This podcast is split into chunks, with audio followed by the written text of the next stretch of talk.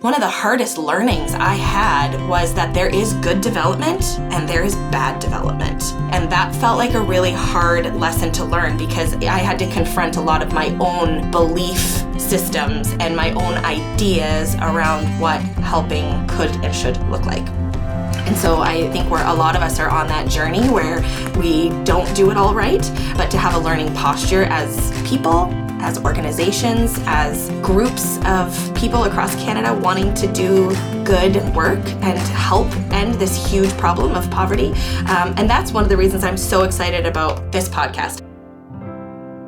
Welcome to the Ending Poverty Together podcast. I'm Eric. And I'm Shalane. We're here to discuss big questions about poverty in bite sized ways. And here we are, the very first episode of the Ending Poverty Together podcast, which is designed to help us all deepen our understanding of poverty, both in our own lives and with the most vulnerable. It's a big day, Shalane. Welcome here. Mm-hmm. It's so great to be with you. I'm so excited as I look ahead to this stellar lineup we have of Canadian Christians who are experts in poverty alleviation. They're all doing phenomenal work in our own backyard, in neighborhoods across Canada and around the world. I couldn't be more excited. I agree. It's truly a privilege to be here engaging in these important conversations about really complex issues that they just often feel very overwhelming. I know I have a lot to learn. Yes, me too. And we are going to tackle challenging subject matter with people who have years of experience and can shed light on topics that we have questions about, but maybe haven't known who or where to ask them. So let's get started. I am thrilled to introduce our first guest, Carissa Youssef, Vice President of Philanthropy and Public Engagement with Food for the Hungry Canada.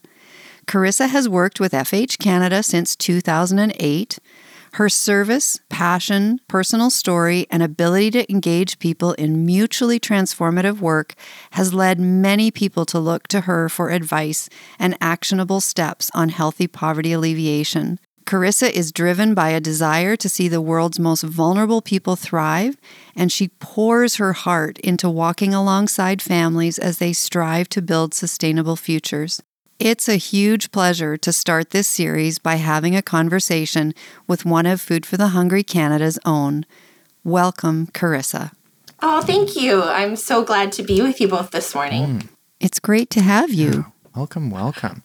One of the things we'd like to begin with, Carissa, is the definition of poverty. At Food for the Hungry, we often say how we define a problem will determine how we solve the problem. So maybe that's a great place to start today. Could you please talk to us about your understanding of poverty and how that connects with your own personal story? Oh, it's a great question and a great place to start, really. I feel like that core idea, the definition of poverty, is one that has totally changed my life. I think, like so many other people, if you would have asked me 15 years ago how to define poverty, I would have answered along the lines of a lack of something. Mm. The, you know, very material definition of poverty, right? Not having enough money, not having enough options maybe to um, have a thriving future. When I joined Food for the Hungry, I went through a, a kind of a week introductory orientation program and I truly became undone. I grew up as a believer, uh, following uh, my best in the way of Jesus, and learned so much new that first week at Food for the Hungry. And I think the most critical piece was the way that they defined poverty as an organization. So, jumping to that, they define poverty, we define poverty as broken relationships. That the hmm. root of all forms of poverty is broken relationships. So there was two things about that that were different for me. One is this idea of the root issue of poverty. That was different, right? Because I think of poverty as the what you can see, the problem in front of you. And so that was a bit of a framework shift for me to go, oh, there's a commonality if we go down to the root issue. And that felt really important because that's where the solution mm-hmm. needs mm-hmm. to be mm. focused. There's the sort of critical alleviation of poverty in a lot of situations, something like hunger. Absolutely. You you can fix that problem with food. But the problem itself doesn't go away if you just focus your energy there. Instead, looking at what is the source of that hunger? Is it food security? Is it access to market? Is it uh, financial? Is it an economic disparity? So, anyways, that was, and you know, a lot of this learning could just be naivety on my part. I'm not saying other people don't understand this, but it radically changed my understanding and viewpoint of poverty. You know, Carissa, if I can just jump in there, I think perhaps you're not alone in that. I remember the first day I started with FH, and you said to me, just be aware mm-hmm. this job will wreck you in all the best ways. And I have to say, you mm. were absolutely right. The mm. idea of my definition of poverty being blown up and reconfigured mm. has definitely been part of hmm. my experience. And yeah. Eric, I'm not sure if you can agree with that. Yeah, absolutely. I I remember being drawn to Food for the Hungry in the first place, actually, after a conversation with Carissa. you influencer, had, Carissa. we, we had some mutual connections, and I think we sat down for coffee back when we could do that. Yeah. Um, mm-hmm. and, and we had a great conversation yes. kind of about the organization. And and what really drew me was I, I was just fresh off of, you know, mm. a a trip of my own where I had gone with, you know, a group of friends on mm. a service trip, a missions trip, and I had just been really, really struggling with what I had seen. You know, the trip had been to Haiti and you know, I'll I'll just say it clearly, you know, I understand that the the work that was being done there was done with the best of intentions, absolutely. Mm-hmm. But the way that it mm-hmm. actually ended up impacting real people, I just couldn't stomach mm-hmm. it. I couldn't figure out how do we actually justify walking around mm. through a village just handing out garbage bags of clothes that no one wanted in North America. And for some reason, we just believe mm-hmm. that someone's just going to be happy to mm. receive these handouts without any conversation, without any relationship. And, and really, that is, is why that conversation with you, Carissa, you know, mm. way back when was so powerful. And what really kind of, I mean, for lack of a better term, mm-hmm. sold me on the vision of, of food for the hungry was, oh my goodness, my hunch was right. There is a yeah. better way to do this. There yeah. is a healthier, there's a more dignifying, there's a more humanizing way. So absolutely it's it's the secret yeah. sauce, it's the good stuff and I'm I'm just so glad that you started there. that's awesome.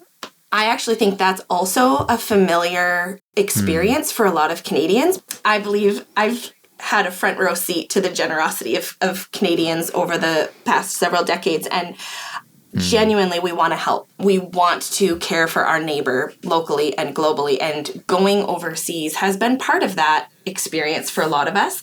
And I think we do feel a little overwhelmed and a little bit stuck. So we just try to do the next thing. And you know things like clothes distribution they have their place in development but i think one of the hardest learnings i had was that there is good development mm. and there is bad development and that mm. felt like a really hard lesson to learn because i had to confront a lot of my own belief systems and my own ideas around what helping could and should look like. And so I yeah, I think where a lot of us are on that journey where we don't do it all right, but to have a learning posture as people as organizations, as groups of people across Canada wanting to do good work and help end this huge problem of poverty.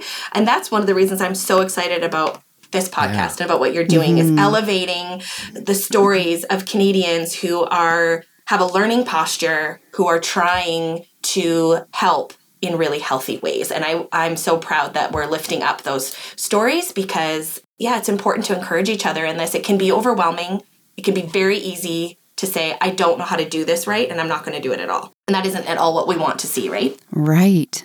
And I think you've tapped into one of the core purposes we have with this podcast, and that is learning. It's mm. about education, and it's the acknowledgement that we all have so much to learn.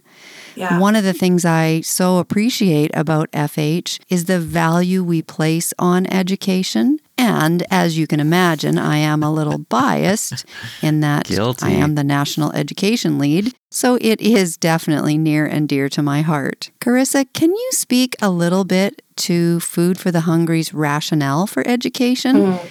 Why do we care so much about it?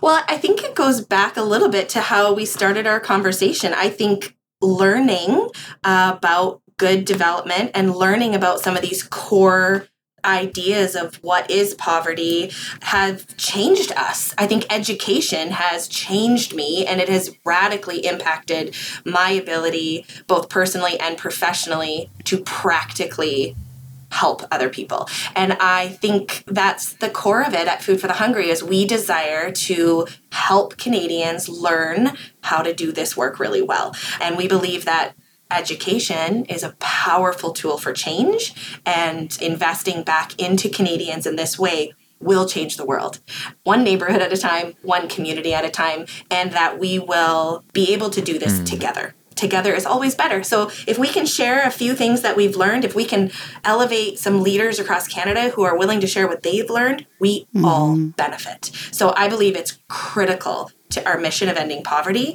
that we uh, invest into education. Absolutely. And there's so much synergy there between even like how we introduce this podcast that we're engaging with this topic that is for a lot of people intimidating. I know it can be for myself. It's intimidating, it's complex. There's so many layers to it. And that's really, you know, reflective of why we want to break this thing down into bite-sized chunks and that is such an important part of of learning is to be able to digest actually what we're talking about and to to kind of tap into that. So kind of to your point carissa you know as you as you have been on a learning journey yourself and as you are walking alongside others in in their learning journey i'm just wondering like you know what are some of the ways that you've seen your own perspective shift even since you started at fh you know there's that important piece of kind of you were faced with, oh my goodness, there's a different way to do this. Um, I, I, mean, that's that's my language from my experience, but it sounds like you had a similar experience at the beginning. But even now, in your having been with FH, I don't presume that your perspective has remained exactly the same as well. Would love to hear your your thoughts on that. Oh yeah, no, always learning, always growing, always evolving. I, I say for sure. Um, okay, so what comes to mind right away for me in my journey of kind of wrestling through some of these big ideas and how my perspective has changed goes back again to that learning around this idea that poverty is broken relationships because I think the most profound personal impact it's had on me has been that that definition means we all experience poverty. Um, it mm-hmm. isn't an us and them conversation anymore. It's not us who have looking out at those who have not and trying to f- fix the problem. It, it totally changes the conversation. So, the way that Food for the Hungry sort of draws out that definition is to explain those the broken relationships mm. through four key relationships, which is not mm. an FH original idea, but one that we have used and anchored our framework of development around. And those relationships are with God, hmm. self, others, and creation. And recognizing that all forms of poverty at the root issue stem from a broken relationship in one or all of those categories, right? And so as I processed that personally, I think it was a profound posture shift for me when I started looking at my own life and saying, I have poverty, mm. I have hmm. broken relationship. My relationship with God is a constant journey, um, which I believe my my faith perspective is that that will come into full reconciliation at his timing, but it's a journey that I'm on. My relationship with creation, there's so much I could do better at my role of stewardship and I'm learning constantly what does that look like? What's my role? And with others and self, my goodness, I mean, that's that's where this podcast will just be so rich for people because you get to explore what does poverty mm. alleviation look like in, in all of those different facets of life and i think we need to see ourselves in the story first before mm-hmm. we are in a position to really make impact. It does it changes our posture. It's now an us conversation. We are in this together. Hmm I love that, Carissa. And one of the things that has been profoundly meaningful to me is to start from that posture of we are all impoverished, we are yes. all broken, we all experience broken relationships mm-hmm. and are all in need of reconciliation yes. and healing. but we're not all equally oh, vulnerable. So true. Yep. And that's the professional piece that kicks in, right? You're, ooh, we're passionate about that. Yes, exactly. And what this organization has done for me is it's given language to my experience. For almost 20 years prior to joining FH, I worked in the career transition sector as a facilitator mm. and coach. And actually put together my website just before coming to Food for the Hungry and called it Togethering. Mm. I, I don't even really know if that's a word, but for me, it really captured the idea, and I, I actually say it in my statement about who I am and what I do, is that I believe in the power of walking alongside one another as we live and learn.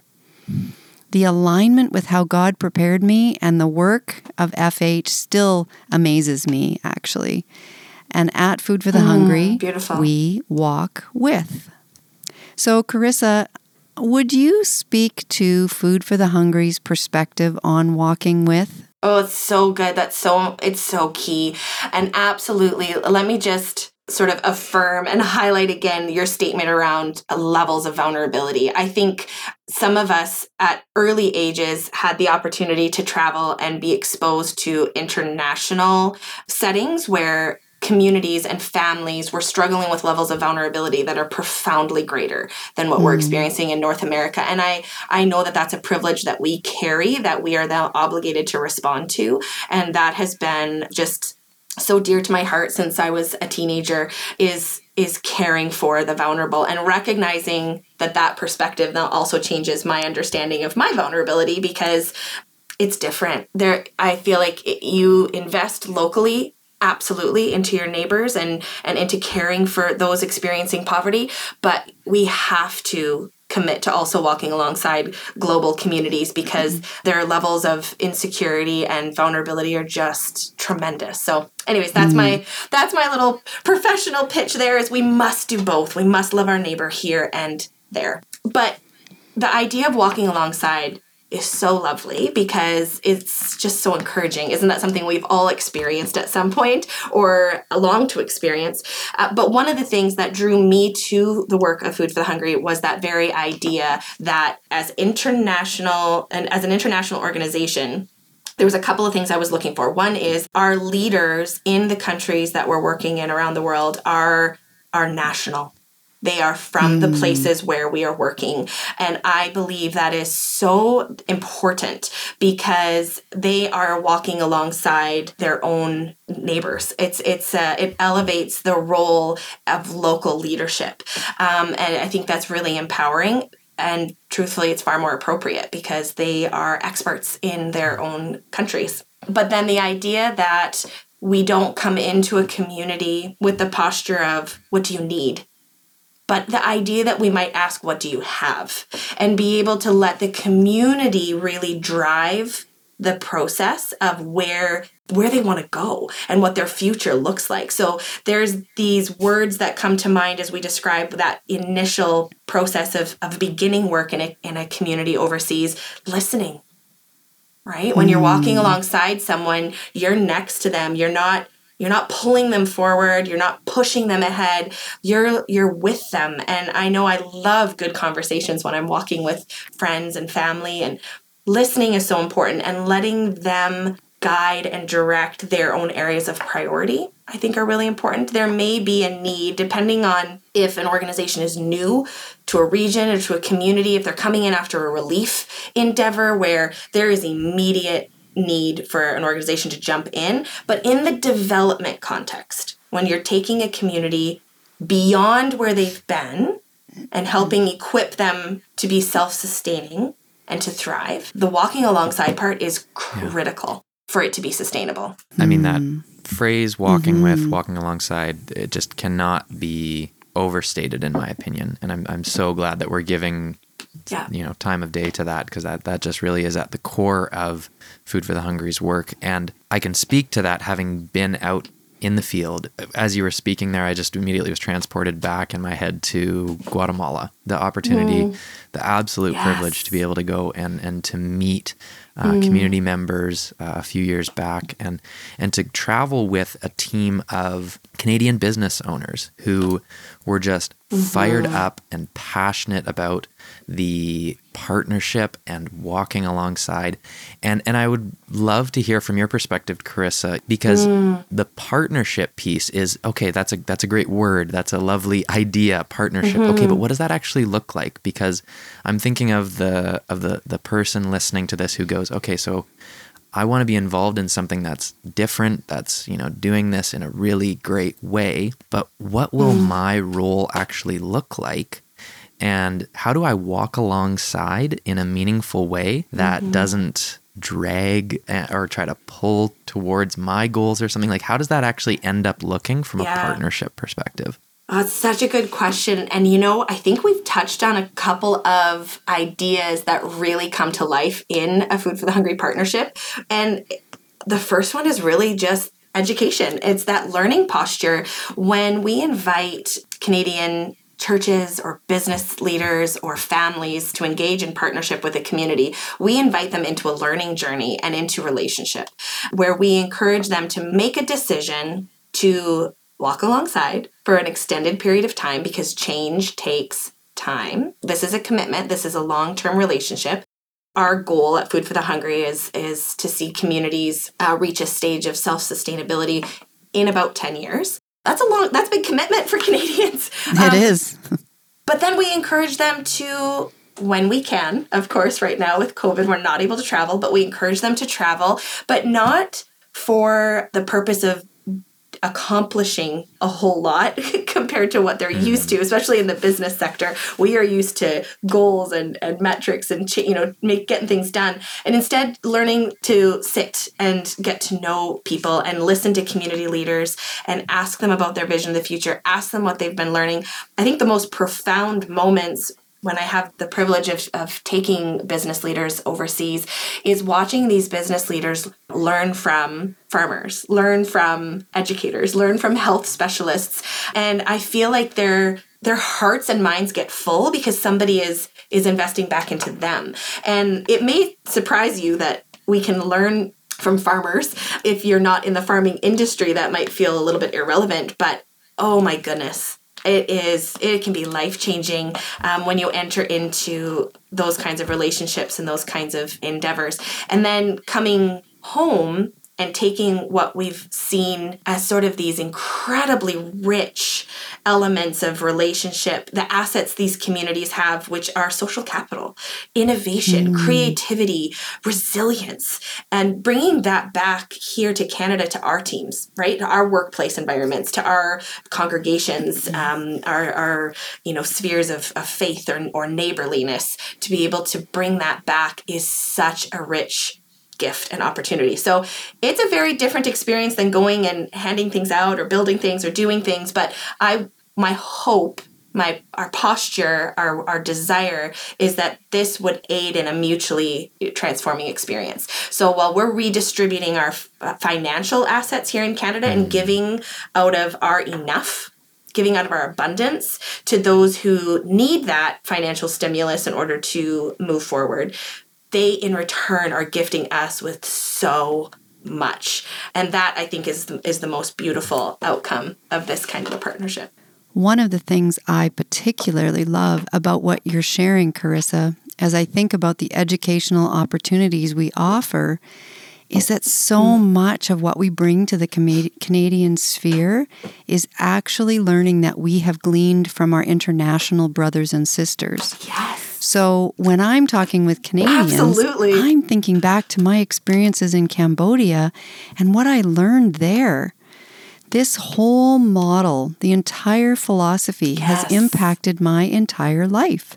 The way I interact with my family, with friends, with my neighbors. Hmm. It's a perspective shift that I feel so privileged to be able to talk with our guests about here on the podcast yes because I'm just so excited about all that we're going to learn mm-hmm. together.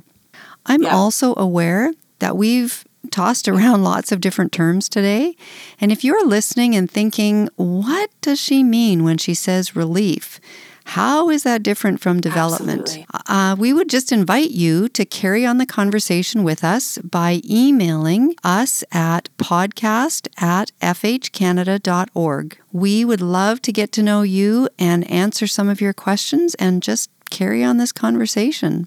Carissa, as you think about going forward, mm-hmm. what are some of the things happening at Food for the Hungry that you're really excited about?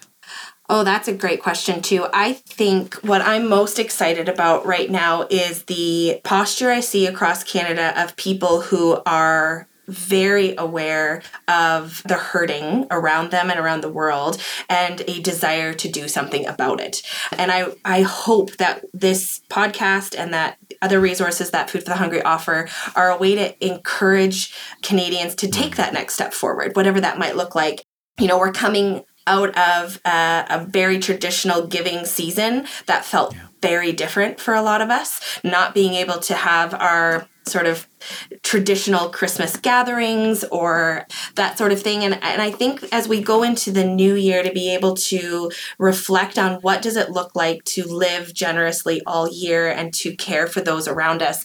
I think we're just living in a moment where you know covid has forced us to look at our homes and our neighborhoods and who who those relationships are in our life and also to reflect on what we have or where we're vulnerable um, and that allow that perspective to really enhance how we view the world so i'm excited about the opportunities mm. that we have to resource canadians um, mm. and to invite them to partner particularly uh, with an international community that is struggling in a in a profound way, and yet the potential that those communities have to mm. thrive with mm. A little bit of support.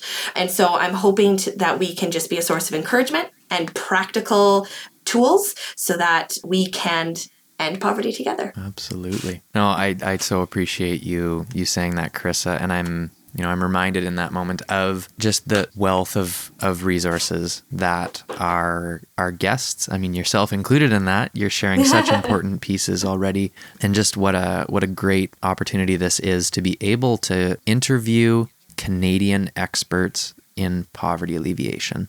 There mm. is so much here that a lot of the time we are unaware of. There are these voices who will speak to mm-hmm you know, we're going to have conversations about creation care, doing that in a mm-hmm. way that mm-hmm. I mean, I don't know about you, but sometimes I don't see the connection between creation care and poverty. And I'm just so, so thrilled for the, the opportunities that we have to have these conversations and to be able to, like you said, resource Canadians. Speaking of experts and speaking of resources, Carissa, being our first guest, I am very excited to ask you a question that I'm just itching to ask all of our guests, which is what are some books, some resources that you have found helpful or transformative in your own journey in uh, in this work? Oh, that's such a good question. I love reading. If my biggest problem is is choosing because I feel like um, oh, I'm constantly learning, and there's been so many that have impacted me. But the first one that comes to mind that if you haven't read it, you must read it. It's yep. called When Helping Hurts. It's just a foundational learning resource for anyone who wants to love their neighbor well. And I know we, I think we have the opportunity actually to speak to one of the mm. authors of that book later uh, in this podcast. I'm so excited about that. Mm. Uh, that book has changed my life, and it's it's a must read. Absolutely. So that's one that I reread regularly, um, just to stay fresh on it. It's been one that's really important to me. The other one is, and this is maybe unique to my own professional mm. learning journey, is uh, why business matters to God and what's still broken. The I feel like God just really laid on my heart a few years ago that the exciting opportunity that Christian business leaders have to use their whole ecosystem to influence kingdom work this kind of work this you know from a faith perspective to be able to really draw people into a flourishing life as god intended and so that book helped me put in context uh, a little bit about how we can make that happen and also just the really important work of not separating out for us personally the value of what we might call ministry versus marketplace work. I think it's all good work because I believe we were created to work. and, anyways, that's a whole other podcast potentially, but uh, mm-hmm. uh, both of those books have really shaped how I spend my energy, how I spend myself personally and professionally. So start there. If you haven't read those books, pick them up. We are going to create a Yes. resource list for our website that will include the reading recommendations from our guests because, you know, like you said, Eric, there's going to be a rich and valuable list generated from experts who are already doing healthy, holistic work in poverty alleviation.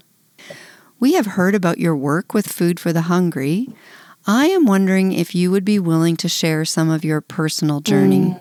I'm asking this question with insider information because Eric and I know you have had some profound experiences that we really believe God has used to shape you and prepare you for the work that you do now. Oh, yeah, I would. Thanks for the invitation, Shalane. I feel that God has been so kind to me in my life. And yes, poverty is a little bit personal for me as well. I think that sometimes we forget that sometimes experiencing poverty creates a real feeling of vulnerability and for families here in Canada too. And I actually grew up in the US and when I was 14, my family experienced vulnerability because my dad was diagnosed with a really rare form of leukemia only a few months after being laid off. And so the profound financial implication of that meant that we didn't have health insurance. And that diagnosis should have bankrupted our family. It should have really devastated our family.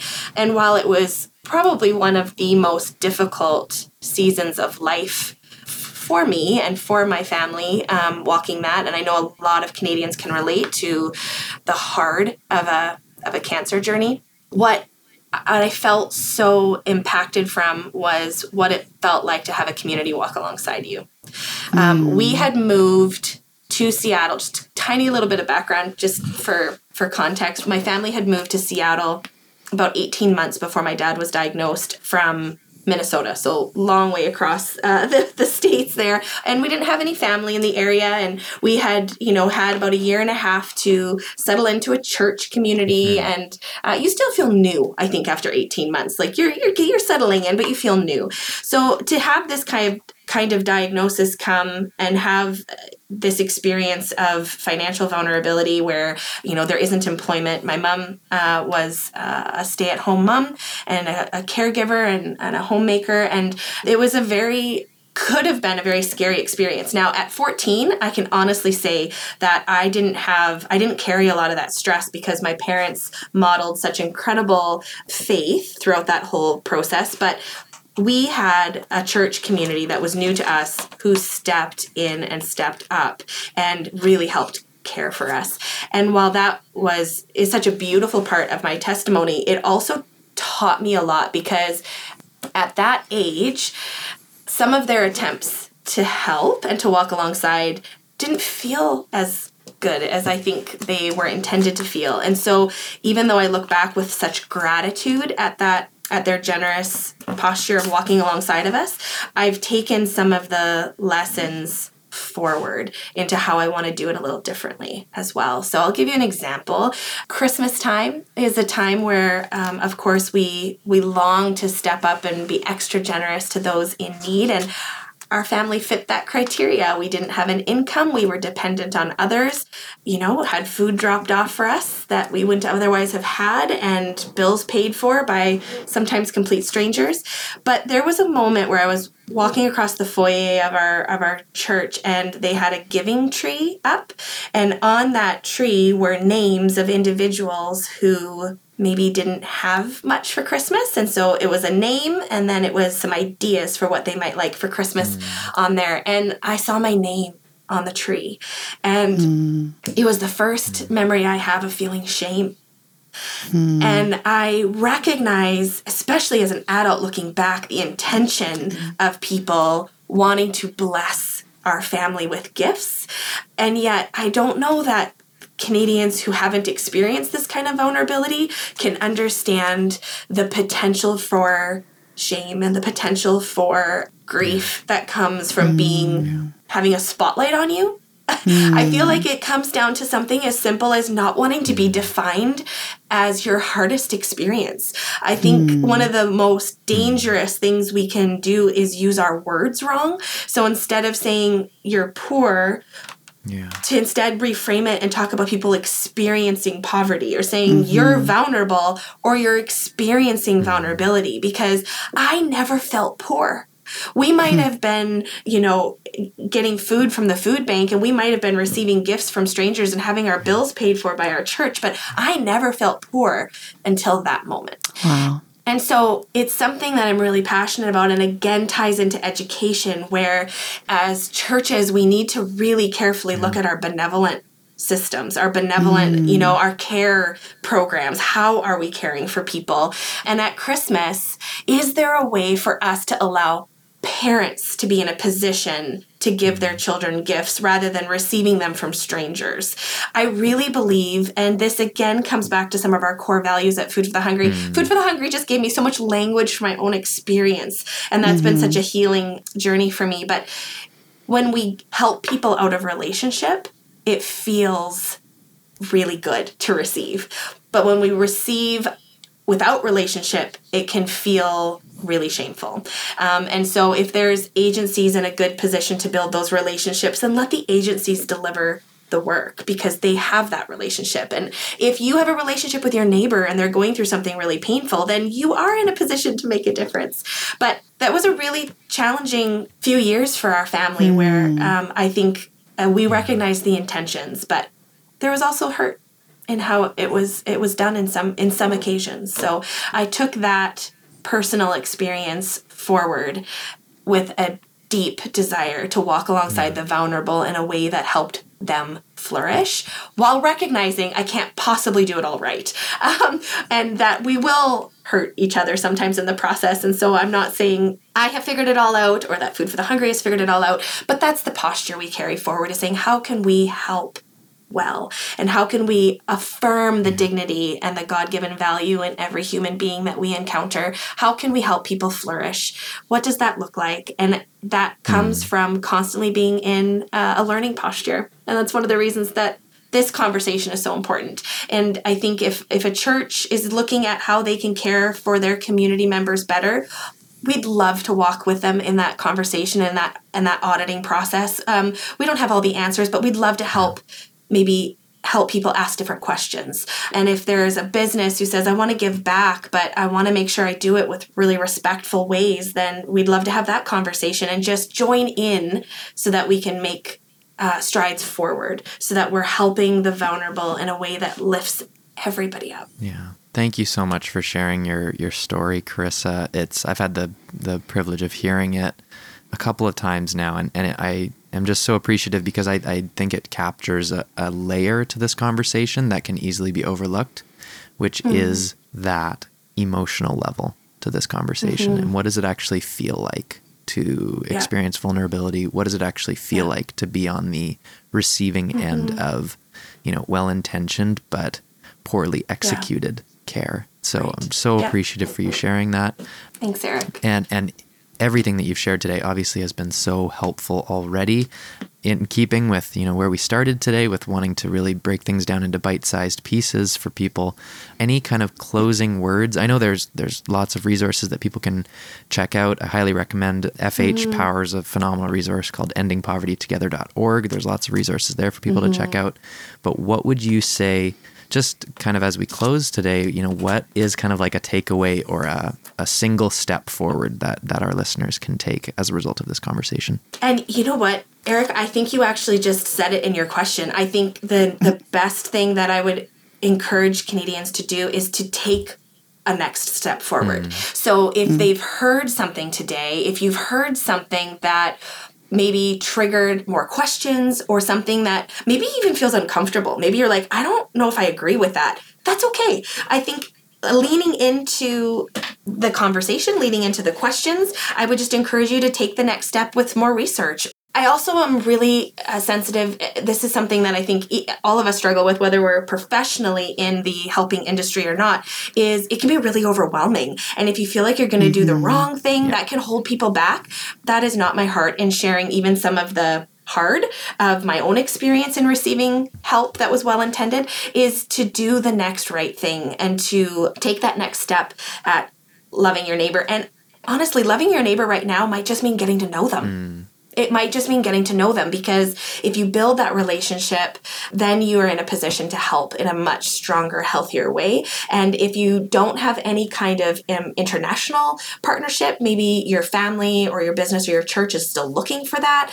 Oh, we'd love to talk to you about that. We'd love to be a part of connecting you to that global experience of, of helping to uh, see an entire community overcome poverty um, in all its many forms. So, that I guess that's the only real advice I have is just do the next right thing and keep this conversation going. There are so many takeaways from this time today.